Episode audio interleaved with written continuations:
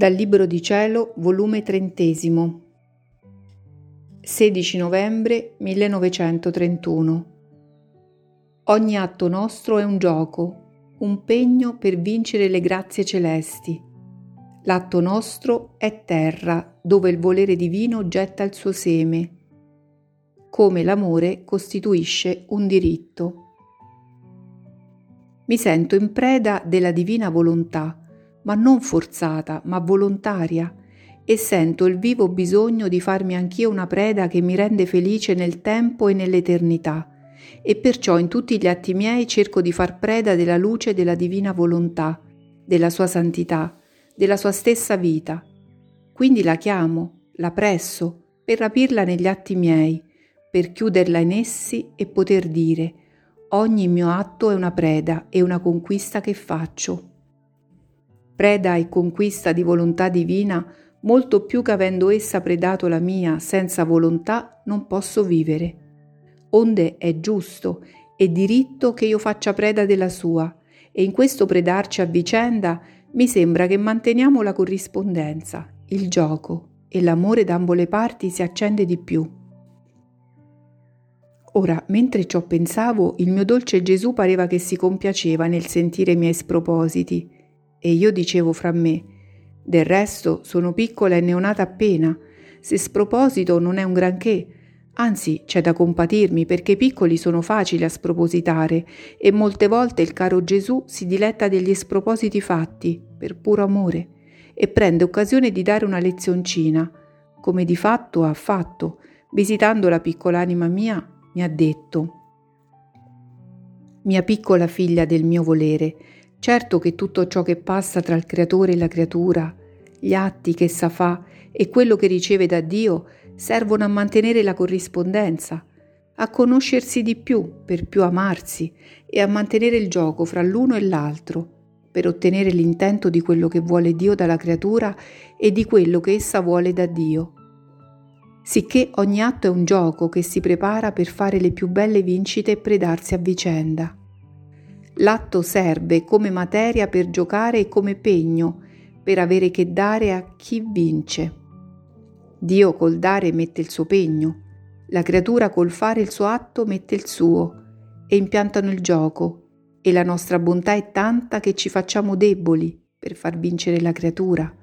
Altre volte ci facciamo forti e vinciamo noi e questo lo facciamo per metterla nella condizione di gareggiare affinché facendo più atti mette più pegni e così poter vincere per rifarsi della sconfitta.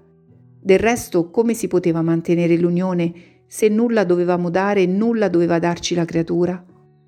Vedi dunque, ogni tuo atto è un impegnarci per dare grazie maggiori, è una corrispondenza che apri fra il cielo e la terra, è un gioco dove chiami il tuo creatore a trattenersi con te, molto più che ogni atto fatto nella divina volontà, nell'atto della creatura, è un seme divino che germoglia in essa.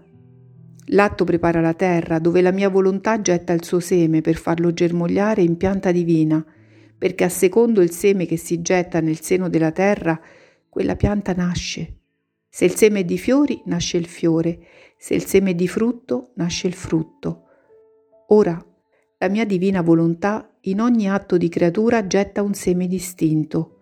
Dove getta il seme della santità, dove il seme dell'amore, in altri il seme della bontà, e così di seguito. Quanti più atti la creatura fa in essa, tanta più terra prepara, dove il mio volere prepara il suo seme distinto per riempire la terra di questi atti umani.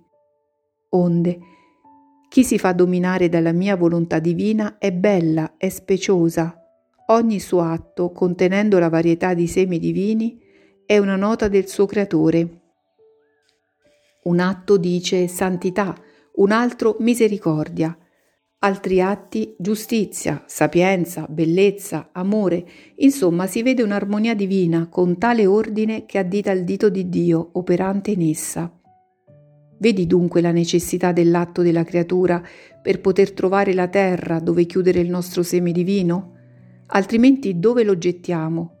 Noi terra non ne teniamo, perciò la creatura ce la deve formare con i suoi atti, per potere con i nostri semi far germogliare il nostro essere divino nella creatura, Perciò chi fa e vive nel nostro volere divino si può chiamare colei che riproduce il suo creatore ed alberga in essa colui che l'ha creata. Onde continuavo i miei atti nel volere divino e la mia piccolezza voleva abbracciare tutto nel mio amplesso d'amore per poter far correre il mio piccolo amore in tutte le cose e dappertutto. Ma mentre ciò facevo, il mio dolce Gesù ha soggiunto. Figlia mia, amare significa possedere e volere fare sua la persona o l'oggetto che si ama. Amare significa vincolo o di amicizia o di parentela o di figliolanza, a secondo più o meno l'intensità dell'amore. Sicché, se tra la creatura e Dio non c'è nessun vuoto di amore divino, se tutti i suoi atti corrono verso Dio per amarlo, se dall'amore hanno principio e nell'amore finiscono, se guarda tutte le cose che appartengono all'ente supremo come suo, questo dice amore di figlio verso suo padre, perché in questo modo non si esce né dalle proprietà divine né dall'abitazione del Padre Celeste, perché l'amore vero costituisce un diritto nella creatura, diritto di figliolanza, diritto di partecipazione di beni, diritto di essere amato. Ogni suo atto d'amore è una nota vibrante che palpita nel cuore divino e col suo suono dice ti amo e amami. E il suono non finisce se non sente la nota del suo creatore, che facendo eco al suono dell'anima gli risponde Ti amo, o oh figlio. Oh, come aspettiamo il ti amo della creatura, per fargli prendere il posto nel nostro amore, per avere il dolce gusto per potergli dire Ti amo, o oh figlio, e così poterti dare maggiore diritto di amarci e di farlo appartenere alla nostra famiglia. Un amore spezzato e che non fa sue le cose nostre né le difende, non si può chiamare amore di figlio. Al più potrà essere amore di amicizia, amore di circostanza, amore di interesse, amore di necessità, che non costituisce un diritto, perché solo i figli hanno diritto di possedere i beni del padre e il padre tiene il sacrosanto dovere, anche con leggi divine ed umane, di far possedere i beni ai figli suoi. Perciò ama sempre, affinché trovi in tutti gli atti tuoi l'amore, l'incontro, il bacio del tuo Creatore.